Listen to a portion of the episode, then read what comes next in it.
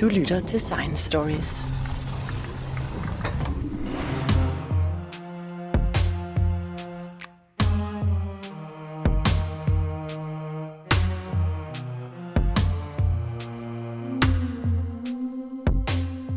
Fyrre lysår væk kredser 7 planeter i jordstørrelse tæt på en svag stjerne kaldet TRAPPIST-1. TRAPPIST-1 blev først opdaget i 1999. På det tidspunkt fik den ultrakolde dværgstjerne det uhåndterlige navn 2MASS J23062928-0502285. I 2016 offentliggjorde belgiske forskere, at de havde fundet 3 planeter omkring stjernen ved hjælp af et teleskop i Chile, der forkortet kaldes TRAPPIST. Deraf navnet. Efterfølgende observationer med NASA's 2 rumteleskoper, Hubble og Spitzer, afslørede de resterende 4 planeter, og at 3 af dem befandt sig i den beboelige zone, der hvor temperaturen sandsynliggør muligheden for vand i flydende form. Forskerne er slet ikke færdige med at kigge på TRAPPIST-1, for når det nye rumteleskop James Webb sendes op inden længe, vil astronomer verden over kæmpe om observationstid for at lære endnu mere om det fjerne solsystem. En af dem, der holder godt øje med TRAPPIST-1, er den danske astronom og professor ved DTU Space i Lyngby, Lars Buchhave. Jeg besøgte ham en kold og blæsende onsdag eftermiddag, hvor sneen havde ramt landet for første gang, for at lære mere om TRAPPIST-1 og jagten på exoplaneter. Så læn dig godt tilbage i sædet, spænd sikkerhedsselen og slå lyttebøfferne ud, for den næste lille times tid rejser vi, i hvert fald i ånden, 40 lysår ud i rummet i retning mod konstellationen Vandmanden, hvor det fascinerende solsystem befinder sig. Mit navn er Morten Remer, og du lytter til Science Stories. God rejse.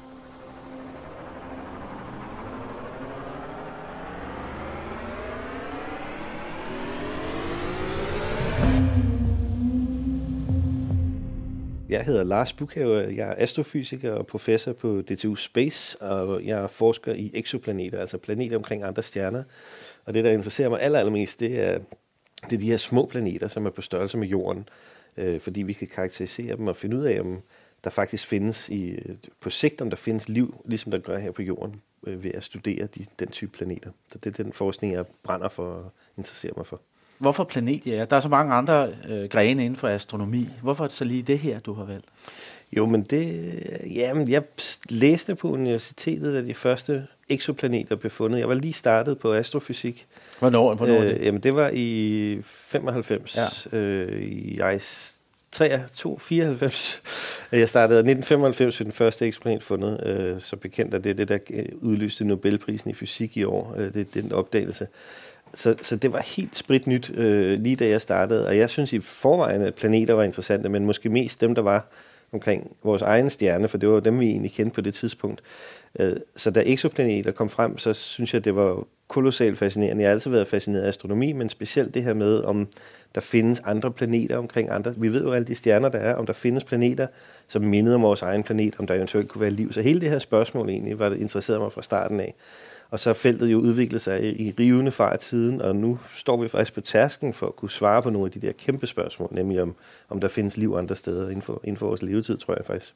Hvor mange er der registreret nu? Nu Kepler har jo også været op. Og... Ja, altså det er jo det sjove ved det. Det tal har jeg så ikke mere styr på. Det er mellem 4 eller 5.000 planeter, vi kender til, men det interessante er jo også, at jeg ikke kan huske, hvad det tal er. Det fortæller jo faktisk, at det måske ikke er antallet af planeter mere, der er interessant, men måske mere statistikken og hvad det er for noget, og specielt at karakterisere dem, altså prøve at finde ud af, hvad det er for nogle verdener, i stedet for bare at tælle dem, for det var det, vi gjorde i starten, ikke? Vi talte der. Nu var der en exoplanet, og her er en exoplanet, her er en exoplanet.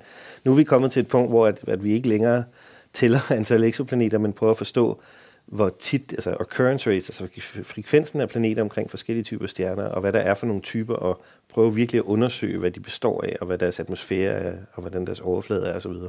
Så I er simpelthen i gang med at lære dem at kende, og lave, gruppere dem i, og lave systemer omkring, hvad er det for nogle planeter, der er, hvilke stjerner? Ja, det er det, feltet har udviklet sig fra at tælle til at karakterisere, vil jeg sige. Det er det, der virkelig er sket. Og lige nu, hvad laver du omkring det her med exoplaneter? Jamen lige nu er vi dybt interesseret i TESS-missionen, NASA's TESS-mission, Transiting Exoplanet Survey Satellite, som bliver sat op for et... Hvordan vil du oversætte det til dansk? Jamen det er en satellit, lidt ligesom Kepler, som leder efter formørkende planeter, altså planeter, som bevæger sig ind foran deres værtsstjerne og formørker lyset for dem. Det kommer vi til at høre om lidt, nemlig. Så den, lige som vi taler nu, observerer den stjerner på den nordlige halvkugle, og er cirka, den har afsluttet den sydlige himmelhalvkugle, og nu i gang halvvejs cirka på den nordlige halvkugle, så vi modtager data løbende hver måned fra testsatellitten med nye spændende exoplanetkandidater, som vi så følger op blandt andet med det nordiske optiske teleskop på La Palma, hvor at vi har forbedret spektrografen dernede, sådan så vi kan måle masserne af de her planeter, fordi TESS, altså TESS registrerer dem og opdager dem. Og størrelsen af planeterne finder den. Den finder radius af planeten, og vi kan så gå ind og prøve at finde massen af planeten, og dermed densiteten, altså tætheden af planeten, gennemsnitstætheden, og dermed også første bud på, hvad de er lavet af. Så det er noget, vi gør. Vi er faktisk betalt af NASA for at følge op på den her mission gennem et program, og det er ret usædvanligt, at NASA betaler tid til jordbaseret astronomi, fordi det er jo som bekendt et rumagentur, plus uden for USA's grænser er det nærmest ikke sket før, så vidt jeg er bekendt i hvert fald, at de rent faktisk betaler andre for at lave deres opfølgende observationer. Så det er vi i gang med lige nu.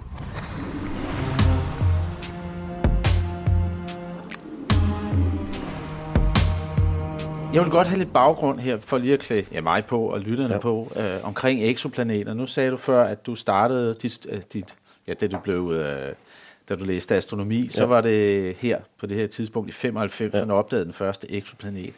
Kan du fortælle lidt historikken omkring det her op til og så indtil hvor vi er i dag?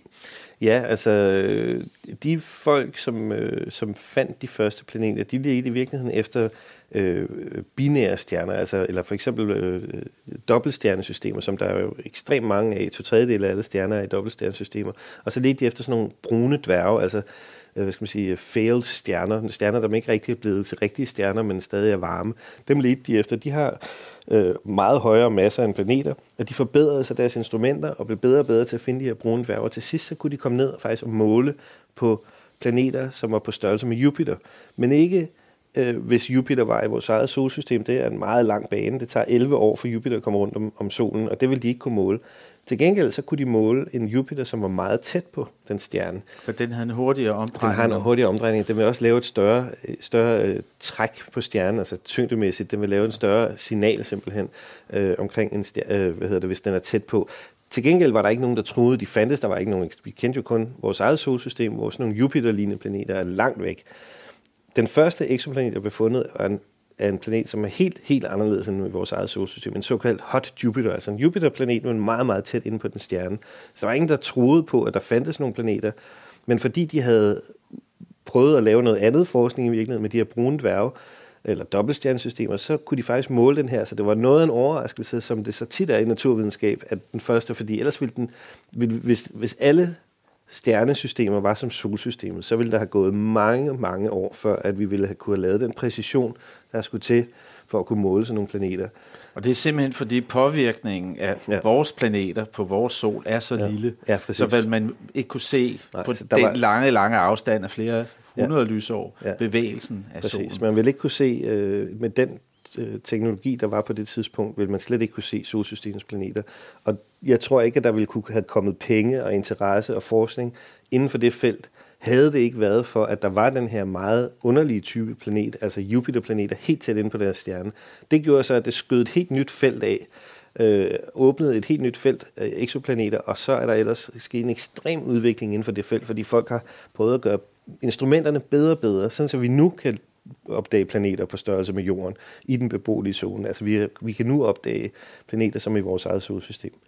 Ja, når du siger Jupiter-lignende planet, altså størrelse, eller er det en gasplanet? Ved man noget om det med den første opdagelse? Ja, det er en gasplanet. Altså det er en planet, som ikke har nogen fast overflade, som er ligesom Jupiter. Altså det er simpelthen bare gas, som bliver tættere og tættere, indtil det bliver en slags plasma og bliver superkomprimeret inde i midten. Så det er en meget anderledes planet end jorden, der jo har en fast overflade med en tynd atmosfære. Så der er ligesom Jeg vil sige, der er roughly set to typer planeter. Der er jordlignende klippeplaneter med en tynd atmosfære, og så er der de større is- og gasgiganter som Neptun og Uranus og Jupiter og Saturn, som alle sammen er gasplaneter, hvor vi ikke kunne forestille os liv, i hvert fald som vi kender det, for der er ikke nogen fast overflade. Så det var sådan en planet, en Jupiter, der blev fundet aller først. Ikke? Nu skal vi jo tale om det her solsystem, kan man godt kalde det, Trappist-1. Men op til det, hvad, har der været nogle nedslagspunkter i efterforskningen af exoplaneter? Ja, det synes jeg. Kunne du nævne nogen? Ja, så det første planet, det er jo selvfølgelig et godt sted at starte. Den første planet uden for vores solsystem i 95. Det næste, der så skete, og det var jeg faktisk heldig nok til at være med til, det var at finde den første planet, som formørkede den stjerne. Altså på det tidspunkt havde man, da man først fandt den første, ja, så den bevægede sig ind foran stjernen og dækker lyset for stjernen. Ligesom når vi har en sol i vores synsfelt, ja. Ligesom når man har en solformørkelse eller en måneformørkelse, ja. Bare med planeten foran dens egen stjerne. Og det kunne man faktisk måle, og det er faktisk en ret kraftig lysdyk, der sker i stjernens lys, når sådan en stor Jupiter-lignende planet bevæger sig ind foran. Men sådan nogle planetsystemer er jo orienteret tilfældigt ude i rummet i forhold til os. Og der er omkring 10% chance for, at sådan en Jupiter vil dække for stjernen, hvis de er random orienteret ude i rummet. Og da man så begyndte at opdage flere og flere af de her exoplaneter i 95, 96, 97, så lige pludselig var der nemlig en håndfuld, et dusin antal planeter. Og det sjove var så, at en af mine kollegaer, han stillede sig ud på parkeringspladsen med et amatørteleskop og kiggede på de her planeter og prøvede at se, om vi vidste jo så på grund af banen, hvornår de skulle komme fra mørke. Ja. Og så med et amatørastronomteleskop, du kan købe, hvis du har lidt penge, nede i butikken, det var så i Boston, hvor der er lysforurening og dårlig vejr, ligesom her i Danmark, og enormt dårlige omstændigheder for astronomi, som ellers kræver kæmpe store teleskoper. Så opdagede han faktisk den første formørkende planet. Og det skød jo det her enorme felt af, hvor der er blevet til Kepler-satellitten senere, og nu TESS-missionen, og alle de her formørkende missioner og atmosfæreobservationer. Og så det er jo simpelthen baggårdsastronomi. Det var baggårds, det er jo enormt sjovt, ikke, at du kan gå ud og gøre det, ja. Og du kan faktisk gøre det i dag, hvis du går ud og køber et digitalt DSLR-kamera og sætter det på en mindre kikkert, og så kigger på en af de her stjerner, hvor der er en hot Jupiter, men så kan du registrere. Det kræver en lille smule arbejde, og du skal lave lidt billedprocessering, men du kan faktisk gøre det fra din baghave, hvis du synes, det kunne være sjovt, og det kan være at gøre. Kan man slå op på nettet, hvad man gør. Så at man kan lave den slags opdagelser i... Hvornår var det egentlig? Jamen, det var i 1999-2000, og der er jeg med på en af de artikler, der beskriver det her første opdagelse af en formørkende planet. Så det var enormt vigtigt, ikke blot fordi, at som sagt, når en planet formørker, så kan vi finde ud af størrelsen på den. Når den hiver i stjernen med radialhastighederne, så kan vi finde ud af massen. Så her kunne vi både finde ud af størrelsen og massen, og for første gang kunne vi sige, hvad gennemsnitstætheden, altså hvad for en type planet, er det en gasplanet eller ej, eller hvad det nu var, der bevægede sig rundt om den her stjerne. Det kunne vi for første gang med den opdagelse. Men det andet var, at fordi at det var, som jeg sagde, sådan en hot Jupiter, som var meget uforventet, så var der meget stor skepsis, om det rent faktisk var en planet, der blev fundet, den her, der nu har udløst Nobelprisen, den første planet. Og det blev diskuteret, men da vi så samtidig så, at en planet både hiv i stjernen, men også formørkede stjernen, så var det to uafhængige metoder, som viser præcis det samme. Og så var der ligesom, alt tvivl blev lagt i graven med den opdagelse der. Det må jo også have været et nedslag, da man opdagede en planet på størrelse med jorden, liggende i den her beboelige zone, som man kalder den, guldlokzonen. Hvornår skete det første gang? Jamen det kom lidt, altså det kommer lidt snigende, ikke? Fordi det er jo ikke så stor ligesom at den første exoplanet blev fundet, og den første formørkende planet, der kan vi ligesom sætte en præcis dato på. Ja. Det der med, hvornår er det en jordlignende planet, det kom sådan lidt, du ved, begivenheden blev foregrebet lidt. Så var der en planet, der var 2,5 gange jordens radius. Jamen, så var det en jordlignende, så var der en 2-planet jordens radius. Så var der, hvornår er det, vi opdager jorden analog 2,0? Det er sådan lidt... Så jeg vil sige, det er ikke sådan, at der... Fordi jeg synes, at man har set mange overskrifter, specielt, måske ikke lige i astronomiens verden, men skal vi sige, de mere almindelige medier, at jordens tvilling er fundet. Præcis. Og det er den jo ikke. Ja. Nej, men altså... Vi har fundet... Det kommer an på, hvordan du definerer det. Der er masser af planeter, som er på jordens størrelse, som også er i den beboelige zone, osv. Der er også... planeter, som er omkring sollignende stjerner, som også er tæt på den her beboelige zone. Så det er lidt, hvordan du definerer det, altså hvor lille et parameterrum tillader du, at det er jorden analog, jorden 2,0, ikke? Og så er der jo en ting til. Det var opdagelsen af en atmosfære om en eksoplanet. Så ja, så bare et par år efter vi opdagede, at den første planet formørkede en stjerne, så kom opdagelsen med, at detektionen af en atmosfære af en anden planet uden for solsystemet for første gang i 2002. Hvad var det for en planet? Jamen, det var også en hot Jupiter, altså en Jupiter-lignende planet, som formørkede en stjerne. Og når det sker, så filtrerer lyset fra stjernen jo faktisk igennem atmosfæren på planeten. Og det kan man faktisk måle. Man kan ligesom tage stjernens spektrum uden planet, og så kan man tage stjernens spektrum med planet og trække de to fra hinanden faktisk. Og der, så er du så, sådan populært sagt, så har du planetens spektrum tilbage. Og der kan du simpelthen måle, altså i virkeligheden, dens lys opdelt i forskellige farver. Og man kan egentlig bare måle ved de forskellige farver, om der mangler noget lys visse steder. Og det betyder, at der er et eller andet stof, som absorberer i atmosfæren på planeten. Så man kan måle, hvad for nogle bestanddele der er i atmosfæren på planeten. Om der er ilt, eller metan, eller CO2, eller kulmonoxid. Der er de her trace gases. For eksempel har man fundet vand i atmosfæren på en Jupiter-lignende, hot Jupiter-planet. Og det er de der absorptionslinjer, vi kan se. Så vi kan se alle mulige forskellige af de mindre, selvom der ikke er særlig meget af dem, så absorberer de ret kraftigt ved forskellige bølgelængder, så vi kan måle alle bestanddelene i atmosfæren på planeten. Og det kan man så sammenligne med en model og finde ud af, hvad det er for nogle stoffer, der absorberer ved de bølgelængder, og dermed finde ud af, om der er metan eller CO2, eller endda vand, eller ilt, eller metan, eller ozon i atmosfæren på sådan en planet. Du lytter til Science Stories. Nu har du nævnt nogle af de her nedslag. Hvis man sådan skal summe det hele op, hvad er det så, du synes, der er vigtigst af det her? Jamen, jeg tror, det allervigtigste, vi har opdaget, efter min mening, i eksoplanetfeltet, det er, at planeter er kolossalt almindelige. Så det viser sig jo, at stort set alle stjerner har planeter omkring sig. Og det vidste man sådan set ikke, da vi startede med at lede efter planeter. Det kunne jo godt være, at naturen var sådan indrettet, at planeter var noget usædvanligt, der ikke særlig tit opstod omkring stjerner. Men det viser sig at være det modsatte, så du kan kigge på hvilken som helst stjerne på himlen, så har den sandsynligvis planeter. Endnu vigtigere er det, at de små planeter på størrelse med jorden, at de viser sig at være noget af de allermest almindelige planeter. Så de her hot Jupiter, som vi startede med at snakke om i programmet, det viser sig at være nogle ret usædvanlige, nogle oddballs faktisk, som næsten altså meget sjældent opstår faktisk. Derimod opstår planeter på størrelse med jorden, hvor der er en fast overflade, tynd atmosfære, der kan muligvis være vand osv.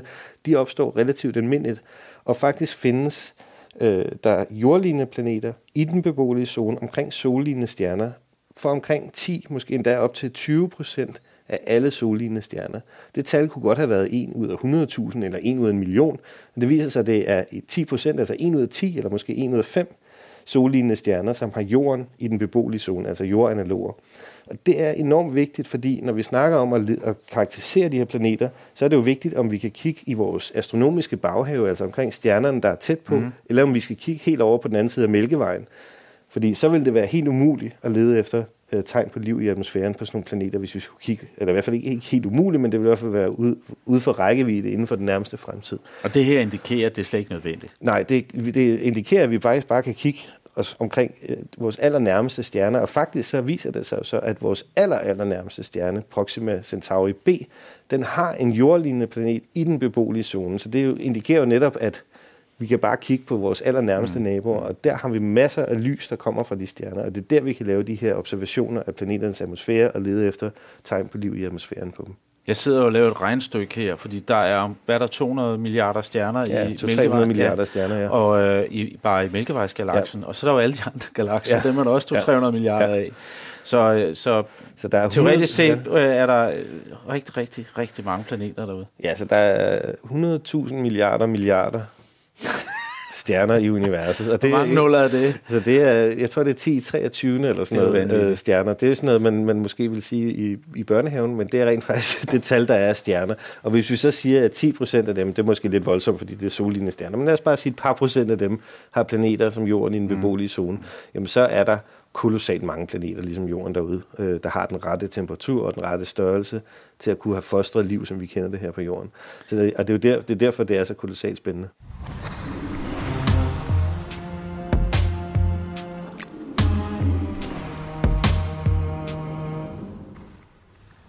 Lars, nu har du fortalt lidt om nogle af de metoder, man bruger til at opdage eksoplaneter. Transitten af planeten foran stjernen, og så det her med, at planetens tyngdekraft påvirker stjernen, så den wobbler, hedder det, sådan bevæger sig, og det kan man faktisk registrere med kigger. Men der er også andre metoder. Jo, altså hvis vi lige skulle nævne de to andre metoder, som også kan bruges til at detektere planeter, er, at man faktisk direkte kan se lyset fra en eksoplanet. Så det vil kræve, at man, fordi stjernen er så ekstremt meget mere kraftig end det lys, som kommer fra planeten, så skal man maske stjernen ud på en eller anden måde. Altså formindske lyset af stjernen, sådan så man direkte kan se det lys, der ligesom er fra planeten. Ligesom at tage hånden op. Ja, ligesom at tage hånden op. Og det kan man gøre med en såkaldt konograf inde i teleskopet, eller et starshade i fremtiden måske, hvor man faktisk placerer en stor ting ude i rummet, som formørker stjernen, lige præcis der, hvor man gerne vil have, og så peger teleskopet. Det har jeg svært ved at forestille mig. Ja, men det skal man jo flytte. Den skal lige derovre nu, for nu kigger vi den vej. Det gør det meget vanskeligt. Men er det noget, man har i dag? Det er ikke noget, man har, men det er noget, man kraftigt arbejder på og overvejer meget kraftigt, fordi det har nogle enormt store fordele. Altså, der er nogle kæmpe bagdele, som du selv lige pointerer. Man skal lave formation flying i rummet, hvilket er ganske vanskeligt. Man skal placere den 100.000 km væk fra teleskopet og præcis sætte det rigtige sted. Og så det er jo ikke lige sådan, man skifter target og kigger rundt på hele himlen. Til gengæld har det nogle ekstreme fordele med hensyn til bølgelængdedækning og hvor god det er til at maske lyset fra stjernen ud. Og hvis man gør det, så vil man kunne se direkte jorden omkring solen, hvis det var, vi kiggede, hvis nu vi pegede vores eget, et teleskop på vores eget vores eget solsystem, hedder det, så vil man faktisk kunne detektere det direkte reflekterede lys af jorden og måle spektrummet af jorden. Med så det er i princippet det genskænd, vi ser, når vi ser planeterne ude i solsystemet, Jupiter og Venus.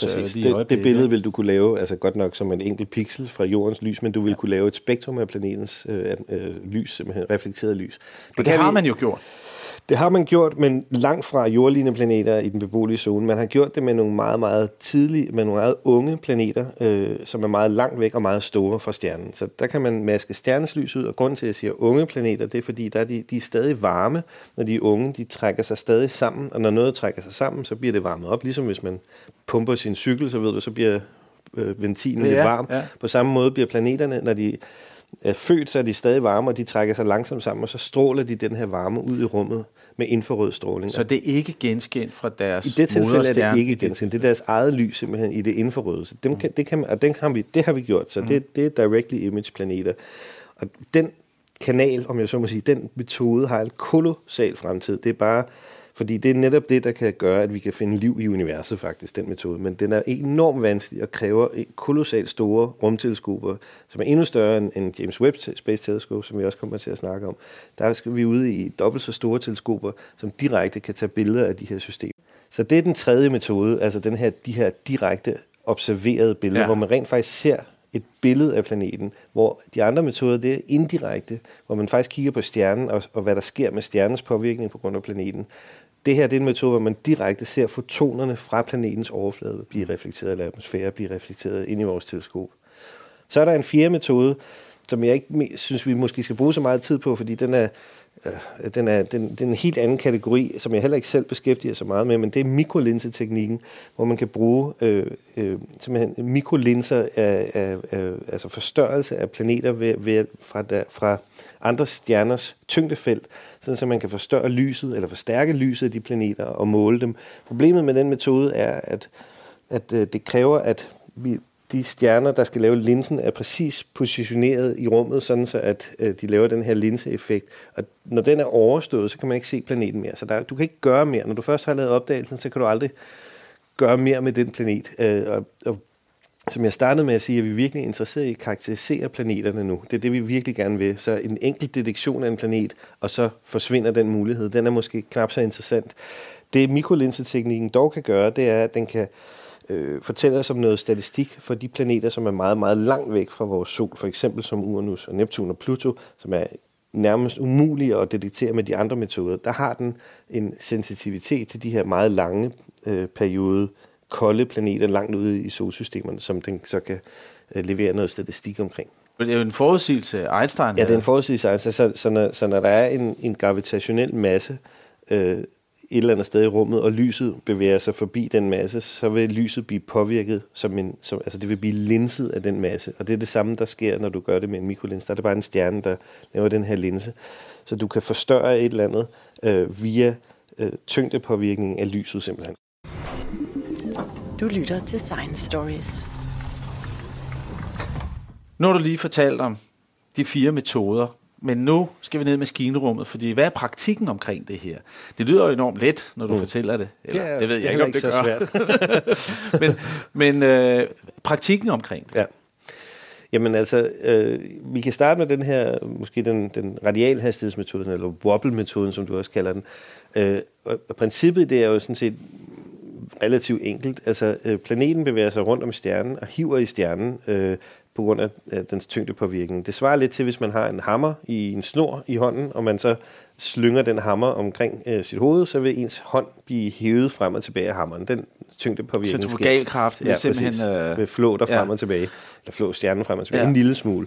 Når det sker, så vil, når noget bevæger sig mod eller væk fra os, så bliver lyset af det objekt dopplerforskudt. Det kan man sammenligne med en ambulance, som kommer kørende mod os. Der bliver lyden af ambulancen dopplerforskudt, som vi alle sammen ved.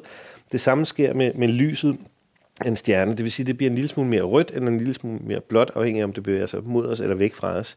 Og det kan man måle. Man kan måle stjernens spektrum bliver rød eller blåforskudt, når planeten bevæger sig rundt om. Og det er en observation, I laver, en fysisk observation med en kikkert, så altså vi kigger, et satellit. Ja, så vi kigger, det er tit fra, denne her metode bliver næsten kun lavet fra jorden, så vi kigger på stjernens lys, laver et spektrum, altså bryder det op i dens farvebestanddel, og så kan vi simpelthen se det spektrum rykke sig frem og tilbage, lige så stille råd periodisk på grund af planeten, der hiver i den. Lige præcis det er ekstremt vanskeligt, altså fordi det kræver en spektrograf, som er enormt stabil. Vi er nede og måle virkelig små bevægelser af de her stjerner. For at give sådan det i kontekst, så kan vi sige, at den største planet i vores solsystem, Jupiter, den hiver i solen med en amplitude, som er 12 meter per sekund. Så 12 meter per sekund, det er sådan en jævn, frisk vind, eller sådan, hvis du går rask til, temmelig rask til, næsten cykler. Det er den hastighed, vi kan måle stjernen bevæge sig frem og tilbage på. Jorden derimod er meget, meget mindre og mindre massiv end Jupiter, og den hiver i solen med en amplitude på 9 cm per sekund. Så det er jo ekstremt lidt, og det er den præcision, at vi er på vej hen imod, men ikke helt derhen endnu. Det vi kan måle lige nu, det er cirka 1 meter per sekund, så hvis man forestiller sig det, så er det jo en ret langsom bevægelse i virkeligheden. Det kan vi måle hastigheden af en stjerne flere hundrede lysår væk, som i øvrigt er jo ikke bare en stor sfære, det er jo en levende atombombe i virkeligheden, som står der og varmer og gør ved. Og det kan vi altså, der kan vi måle, hvordan den bevæger sig med 1 meter per sekund over længere perioder, og dermed måle, hvad for en masse, der hiver i den. Lige det skridt er ret vanskeligt. Og nu siger du en spektrograf, som det er jo princippet, den deler jo lyset op i alle sine bestanddele. Ja, præcis. Og det bliver så registreret i en computer i virkeligheden. på en CCD, ligesom der er i din telefon. Ja, som et billede. Så det er jo ligesom, hvis du har et prisme, som man måske har set, så hvis du laver en regnbue igennem et prisme, det har man måske har dine børn sådan et, på deres værelse, så hvor man sender solens lys i, så kommer der en fin regnbue ud. Det er virkelig det, en spektrograf er, som så kommer ned på en eller anden detektor, som en CCD, som der sidder i din mobiltelefon, eller en væsentlig mere præcis version af det, og så kan du simpelthen måle det spektrum bevæge sig frem og tilbage. Det er sådan set det der. Og det output, I får fra spektrografen eller fra CCD'en, det er jo binære tal, det er jo 0 og 1'er. Ja, et tal, som så skal bearbejdes op til det, I gerne vil kunne se og registrere. Så når jeg ser på det i sidste ende, når vi får ekstraheret det, om så må sige, altså det har vi, jeg har selv skrevet de her pipelines, der hiver data ind. Hvad er en pipeline her? Jamen det er simpelthen programmet, noget, eller det er programmet, der går fra at tage det rå billede, du får fra spektrografen, til et såkaldt spektrum, altså et plot af lysstyrke mod bølgelængde. Så den oversætter simpelthen de her registreringer. Ja. Og så får du så de her absorptionslinjer, som der er i stjernen, forskellige stoffer, der er i atmosfæren på stjernen, vil registreres som sådan nogle absorptionslinjer i spektrummet. Der er for eksempel en masse jernlinjer, der er magnesium, titanium osv. i stjernen, og de linjer, vi kan se, der bevæger sig frem og tilbage. Og i gamle dage, der gjorde man det rent faktisk, fordi man havde et fotografi, altså du havde simpelthen et stykke fotopapir, som du belyste, og så gik du ned og hvad hedder sådan noget, jeg kan ikke huske, hvad det hedder. Fremkaldte, tak, ja, præcis. Du gik ned og det gamle ord, fremkaldte. Ja, og så havde du en maske i virkeligheden, altså du havde sådan et stykke papir med nogle huller, hvor at de her absorptionslinjer var, og så prøvede du at matche de huller op med det her fotografi, og så kunne du se, hvor meget du skulle flytte din maske, og dermed, hvor meget stjernen havde dopplerforskudt sig. Så du gjorde det simpelthen helt rent fysisk sad og målte. Nu er vi nede i nogle præcisioner, som på ingen måde kan gøres manuelt, men det var sådan, man gjorde det til at starte med. På den måde kan man faktisk måle dobbeltstjernesystemer og så videre, hvor der virkelig er fart på stjernerne. Så det er lidt, don't do this at home, det kan simpelthen ikke lade sig gøre. Ja, det kan man ikke gøre derhjemme. Det er simpelthen, det kræver ekstremt specialiserede spektrografer, som koster mange millioner euro, og folk har brugt hele deres karriere på at bygge sådan nogle spektrografer. Lige det er ekstremt vanskeligt, vil jeg sige. Sådan hardwaremæssigt er det meget, meget vanskeligt. Hvis jeg må springe videre til den anden metode, den her transitmetoden, som jo, altså det lyder som om, det er noget, jeg godt kunne gøre, hvis jeg lige puttede lidt penge i en kikkert, og jeg har jo et gammelt digitalt kamera, jeg kunne proppe op i bagenden på det, som du nævnte, din kammerat havde gjort. Ja. Er det lige til? Altså lige det er faktisk lige til. Der kan du finde opskrifter på nettet, hvordan du kan observere, men kun de allerstørste af de her planeter er lige til.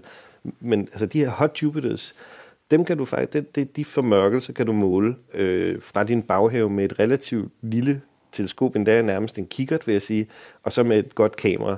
Og så skal du så lave en masse post-processing, som, altså noget fotoredigering, du skal sammenligne med andre stjerner i feltet, for at fjerne den påvirkning, jordens atmosfære uundgåeligt vil have på stjernerne. De blinker og går ved. Så det er en lille smule indvinklet, men det er ikke så svært faktisk. Men der må jo være data til rådighed. Der er jo rigtig mange ting til rådighed på nettet til amatørastronomer. Ja. Jamen det er ikke fordi, at det er så vanskeligt, hvis man vil bruge nogle dage på at sidde og rode med det og nørde rundt med det, så er jeg ret sikker på, at man vil kunne finde ud af at lave den databehandling, der gør, at man vil kunne se den her formørkelse af en Jupiter-lignende planet omkring en stjerne. Den tredje metode i maskinrummet? Ja, så det er jo den her direkte billeder af eksoplaneter, som det var vi lidt inde på før.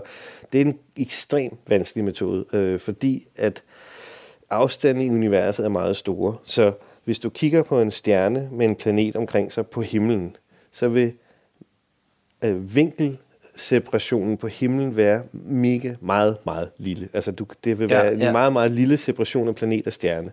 Men ikke desto mindre, så kræver det jo, at du siden stjernens lys er 10 i 10. gange så kraftig, som, altså 10 milliarder gange kraftigere end planetens lys, så kræver det, at du får fjernet stjernens lys. Men på himlen er de jo næsten oven i hinanden, de to objekter. Så det er meget vanskeligt at fjerne stjernens lys, uden også at maske planetens lys ud. Og det kan hvis vi virkelig skal ned til jordlinjeplaneter, kan det absolut heller ikke lade sig gøre fra jordens overflade. Der skal vi også ud i rummet og gøre det. Så det er de her næste generations rumteleskoper, som vi kunne gøre det, i hvert fald for små planeter. Og det kan lade sig gøre nu fra jorden også, med de her meget store planeter, som er meget langt væk og ikke findes i vores eget solsystem, meget unge planeter. Men det er altså en ganske vanskelig teknik, men som har en enorm fremtid foran sig, fordi det er der, vi kan få direkte billeder og spektre af planeternes reflekterede lys fra overfladen af planeten. Men det er også med et rumbaseret teleskop, som du nævner. Og kræver det et specielt apparatur? Det kræver et CCD. Ja, så det kræver nogle kolossalt præcise instrumenter på til. Det er ikke kun størrelsen af teleskopet. Det er jo, så teleskop er ingenting uden dens instrumenter. James Webb, der er det jo brugt kolossalt meget arbejde på at lave de 4 spektrografer og instrumenter, der er på teleskopet. Det er jo ikke kun spejlet i sig selv. Det er lige så vigtigt, mindst lige så vigtigt at bygge de her meget komplicerede instrumenter, som skal optage lyset. Så det er en kæmpe, kæmpe stor del af det. Og så er der også den fjerde metode, mikrolensteknikken, som jo er meget, meget kompliceret, men jeg synes heller, at vi skal komme videre til det program, egentlig handler om, nu hvor du har været så venlig at klæde os på, om eksoplaneter, TRAPPIST-1.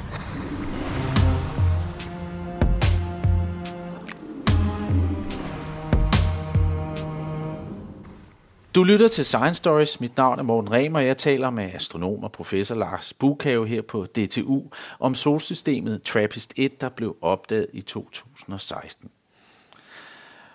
Og Lars, kan du ikke starte med at beskrive det her solsystem, som består jo af den her røde dværgstjerne og så de her 7 planeter? Jo, så det var en enormt interessant opdagelse, fordi at det er et meget, meget kompakt system af planeter, som alle sammen er på jordens størrelse faktisk, alle de her 7 planeter, og så bevæger de sig rundt om en stjerne, som er meget anderledes og meget koldere end vores egen sol, men alligevel er der mange af planeterne, som er i den såkaldte beboelige zone. Hvordan blev den opdaget? Jamen, den blev simpelthen opdaget med et teleskop, som ledte efter de her formørkende planeter, men fra jorden, fordi den angreb eller kiggede på nogle af de her meget, meget, meget kolde, altså de her ultra-cool dwarfs, som værtsstjernen hedder, den her type stjerner, og prøvede netop at finde de her små planeter. Fordi når du har en meget lille stjerne, og du har en planet på størrelse med jorden, som bevæger sig ind foran og formørker den, så får du et meget, meget stort dyk i lysstyrken.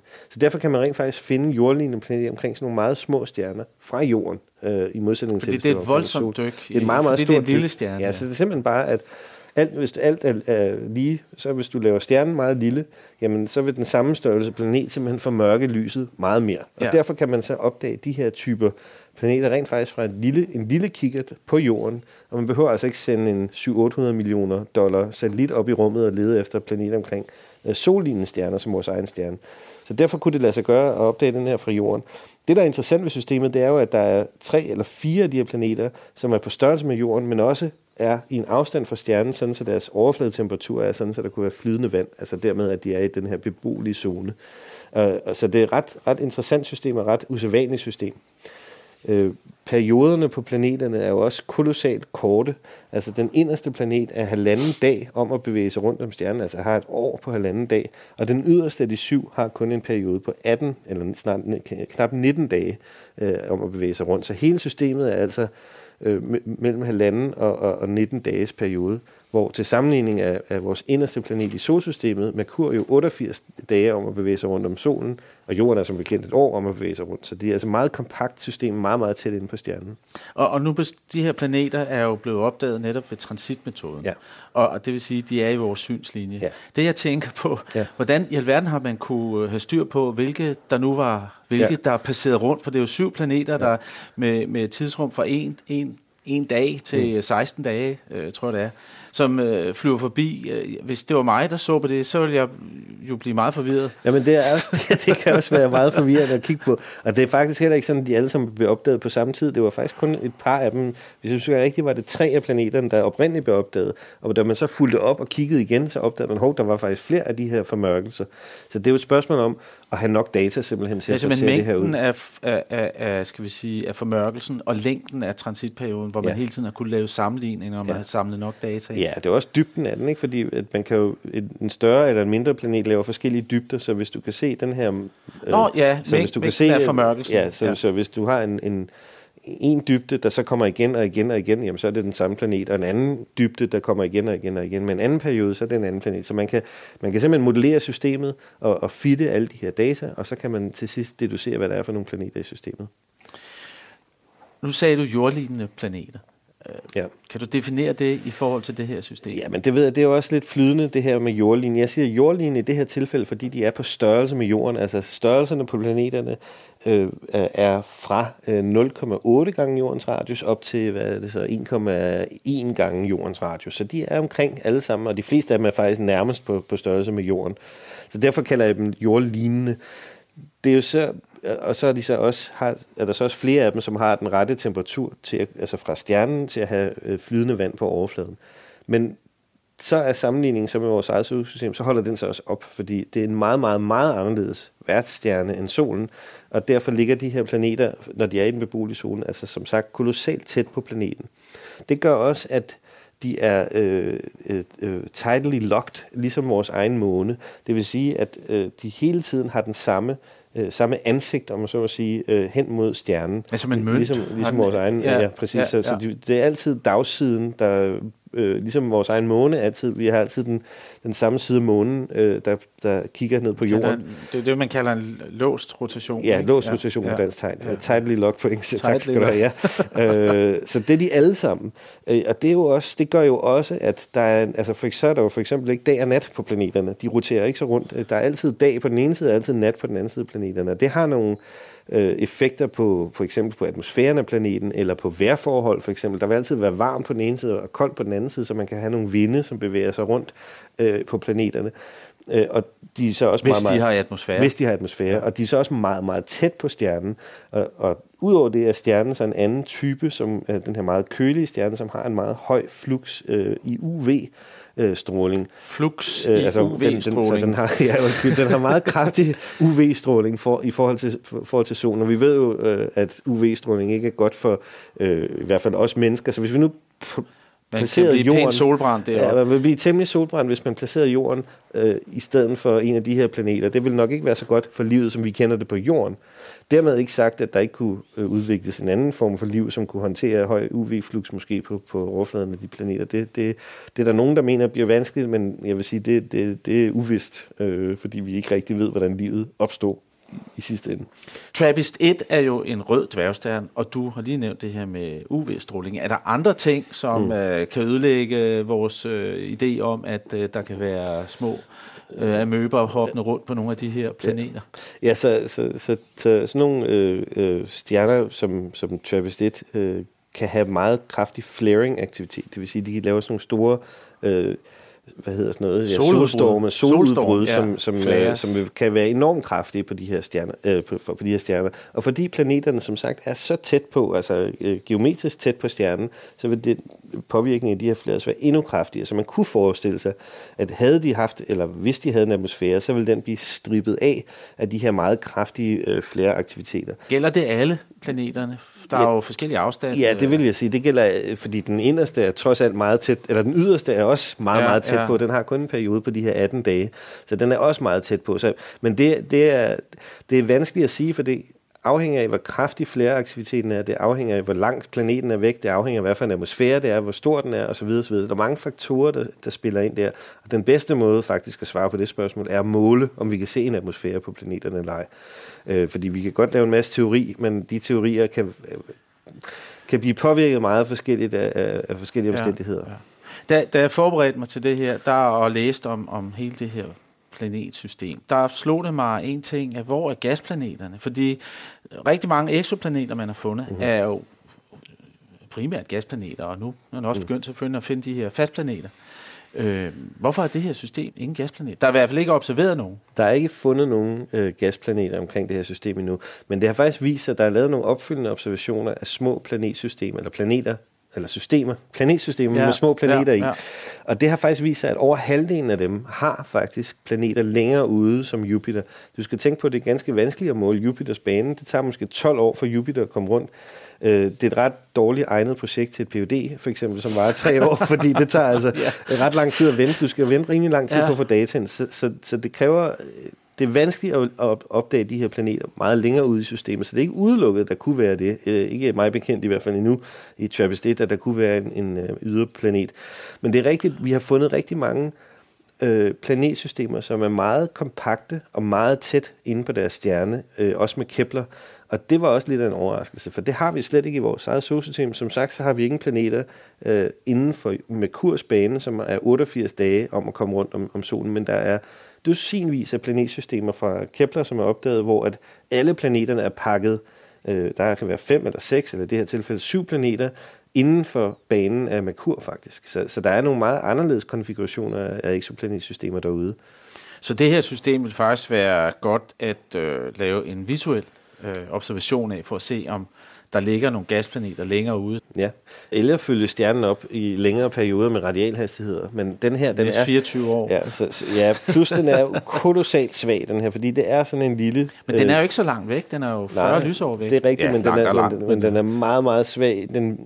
Nu siger det jo ikke lytterne noget, men dens visuelle magnitude, som det hedder, den er næsten nede på 19 størrelsesklasser, og vi skal op i noget, der hedder 10, 11, 12 størrelsesklasser, før vi overhovedet kan begynde at måle præcise radialhastigheder, som var den her metode, vi snakker om. Ja, med kikkerter. Så den er alt for svag, til vi kan lave... Og vi kan slet ikke se den visuelt. Altså, du kan slet ikke se den med det blotte øje. Nej, selv i Saharas ørken det er umuligt. Du kan se stjerner, som er klare en 6. størrelsesklasse med det blotte øje. Og den her, den har sådan en størrelsesklasse på 19, og det er en log-skala.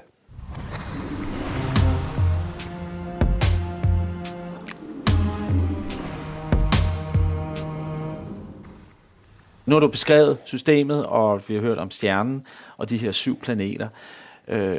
og problemerne ved, at de ligger så tæt på den her stjerne på grund af dens UV-stråling og flares, de her soludbrud, der kan stribe atmosfæren fra de her planeter. Men man ved jo ikke, om de har nogen atmosfære, og det er jo, ved jeg, noget, du er involveret i, ja, den forskning. Ja, fordi at med opsendelsen af The James Webb Space Teleskop, som forhåbentlig kommer til at ske til marts i 2021, altså næste år, om et års tid, så vil vi åbne et vindue til at kigge på atmosfæren helt ned på planeter på størrelse med Jorden. Og et af de allerbedste systemer til at gøre det, det er faktisk det her TRAPPIST-1-system. Hvorfor det? Jamen det er simpelthen fordi, at stjernen er så lille, så det kommer igen an på signal til støj og hvor stor en formørkelse en jordlignende planet laver omkring den nævnte tidligere. Som jeg nævnte tidligere. Så hvis det var en sollignende stjerne, så ville den lave en lille bitte formørkelse. Nu, fordi det er sådan en ekstremt lille stjerne, så laver den en kæmpe stor formørkelse. Den er simpelthen nemmere at måle. Mm. Så derfor så er det nemmere for os at observere atmosfæren af de her planeter med James Webb. Og om et par uger eller et par måneder her, så har James Webb deadline for ansøgninger, så vi sidder lige i øjeblikket og knokler på at skrive ansøgninger til det her teleskop for at prøve at se, om vi kan få lov til at observere det her system. Og det ved jeg, at der også er mange andre kollegaer derude, der gør, fordi TRAPPIST er det ultimative bedste system lige i øjeblikket, vi kan observere med James Webb. Det vil give os en mulighed for at se, om der rent faktisk for det første er en atmosfære på de her planeter. Nogle af dem kan være, at de har en jordlignende atmosfære. Det kan også være, at nogle af dem minder om Venus, som jo er meget anderledes end vores egen jord, og så videre, så videre. Det kan også godt være, som vi var inde på, at de slet ikke har nogen atmosfære. Og det vil vi faktisk kunne undersøge inden, allerede næste år, når det her kæmpe rumteleskop, som har været undervejs mange år endnu, bliver sendt op forhåbentlig, og forhåbentlig kommer til at folde sig ud og virke, som det skal, her i marts 2021. Det er vi meget spændt på. Det er et kolossalt dyr investering. Jeg tror, prisen er oppe på 8 eller 9 milliarder dollars nu for det her teleskop, som bliver sendt op. Det er selvfølgelig altid interessant at tale om, der er liv på sådan nogle planetsystemer her. Men er der overhovedet nogen chance for det med den type stjerne, de her planeter kredser rundt om?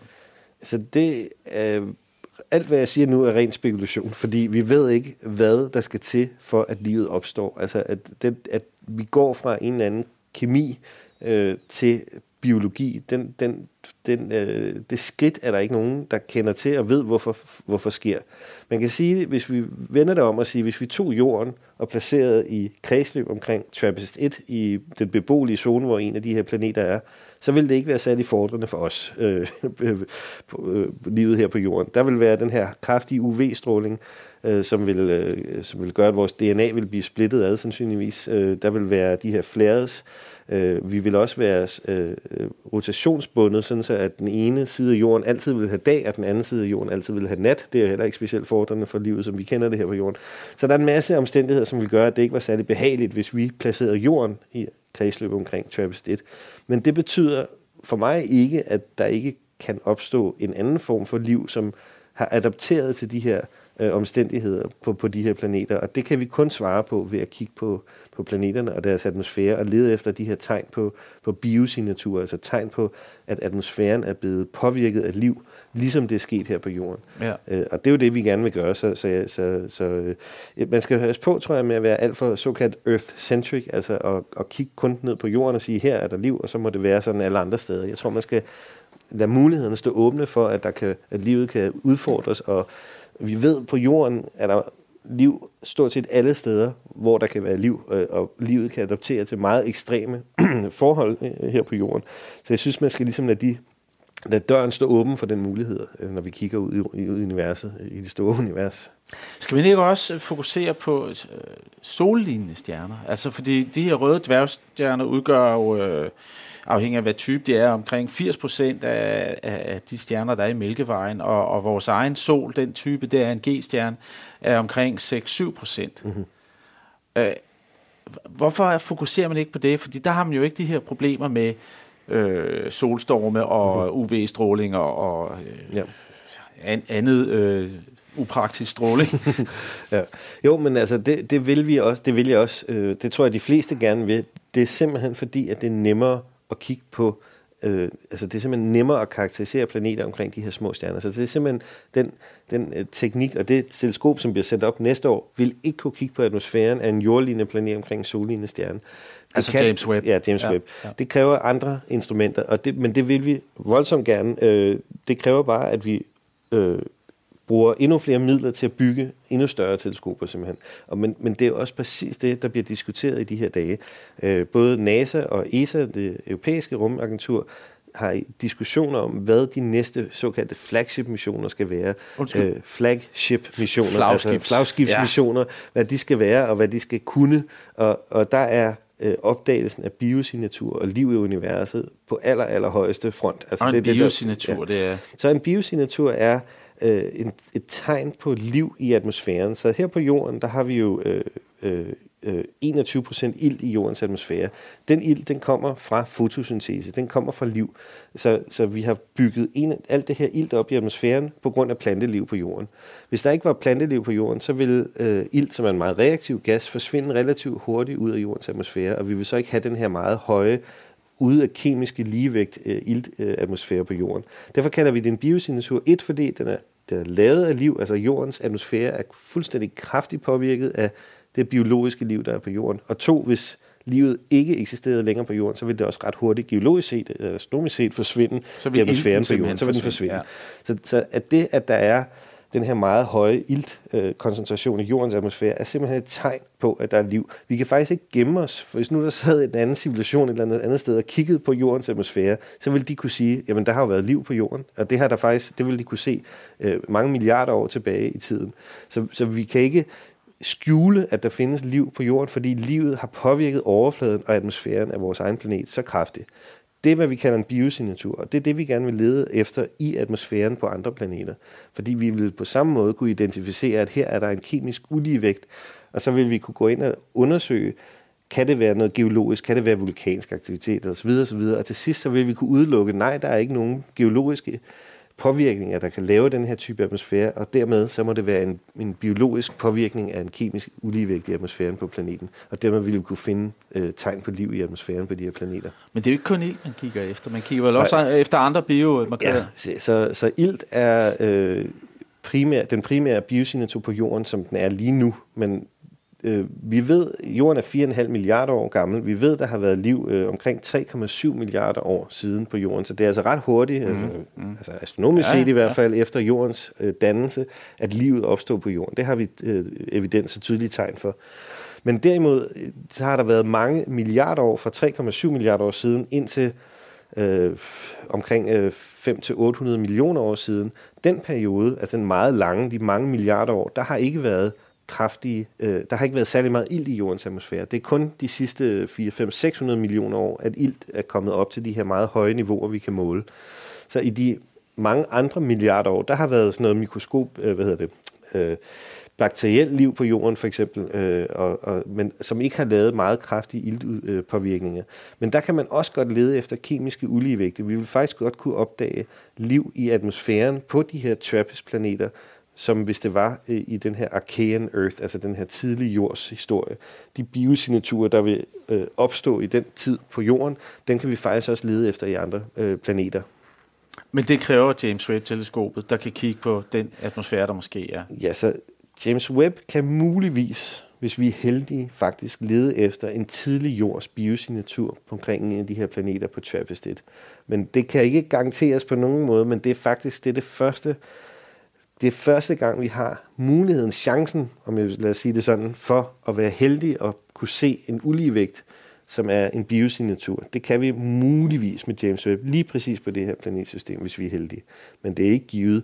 Og det er jo, som du selv siger, et meget, meget anderledes system end jorden omkring solen. Vi vil ikke kunne med James Webb opdage, at der var liv på jorden. Hvis vi rettede James Webb Space Teleskop på vores eget solsystem, så ville vi ikke kunne se livet på jorden med det teleskop. Der skal vi op i en anden klasse af rumteleskoper. Og den har vi ikke endnu. Dem har vi ikke endnu, men de er på tegnebrættet. Det er bare et spørgsmål om penge. Vi har faktisk teknologien til at bygge de teleskoper, og det er ikke sådan, at vi mangler et eller andet uvist, som gør det meget svært eller usandsynligt at kunne bygge dem. Det er rent faktisk bare et spørgsmål om økonomi og poste nok penge i det. Hvordan ser fremtiden ud for forskning inden for eksoplaneter? Altså umiddelbart synes jeg, det er jo bare at gå ud og høste. Jamen altså, jeg synes, det ser enormt klart ud, så må sige. Det ser enormt godt ud, fordi at vi, hvis vi ellers som samfund vil investere i at bygge de her næste generations rumteleskoper, så er det faktisk inden for rækkevidde at svare på et af de allerstørste spørgsmål, efter min mening, inden for videnskab og i det hele taget, om vi er alene i universet. Det har vi rent faktisk, det er inden for rækkevidde at kunne svare på, inden for vores levetid, vil jeg sige, inden for at vi får bygget de her teleskoper. Jeg sidder selv med i NASA's Decadal Survey, altså der, hvor der bliver ligesom, hvor man beslutter sig for, hvad man gør de næste 10 og 15, 20 år i fremtiden i USA, og også i ESA's såkaldte Vision, som er den europæiske rumorganisation. Ja, European Space Agency's Vision 2050, Cosmic Vision 2050, hvor vi også er i gang med at beslutte, hvad skal NASA eller ESA gøre over de næste 10, 20, 30 år. Og det er der, de her kæmpestore næste generations rummissioner bliver diskuteret, og der er biosignaturer og tegn på liv i universet en af de aller vigtigste ting, der bliver kigget på. Så det er en stor investering at bygge de her næste generations rumteleskoper, men man kan også vente om at sige, hvis Apple for eksempel havde lyst til at bygge et af de her teleskoper, så ville den kunne bygge 20 af dem for deres egen kapital. Altså, så det er ikke mere end det. Det er bare et greb i lommen for et stort firma som Amazon eller Apple. Så ville vi kunne bygge et rumteleskop, som ville kunne fortælle os, om vi er alene i universet eller ej. Så hvis man kigger på det på den måde, så virker det måske ikke så stor en samfundsmæssig investering. Det vil være en brøkdel af militærbudgettet i NASA bare for et år at bygge sådan et rumteleskop. NASA's militær ville kunne bygge 50 af dem om året, eller noget i den stil. Og så ville vi kunne besvare et af de allerstørste spørgsmål, om der findes liv andre steder i universet, eller at jordens biosfære og vores økosystem her på jorden er helt unikt, faktisk. Hvilket også er en opdagelse i sig selv, hvis det viser sig, at livet faktisk slet ikke findes nogen steder, på trods af, at der er så ekstremt mange planeter omkring andre stjerner.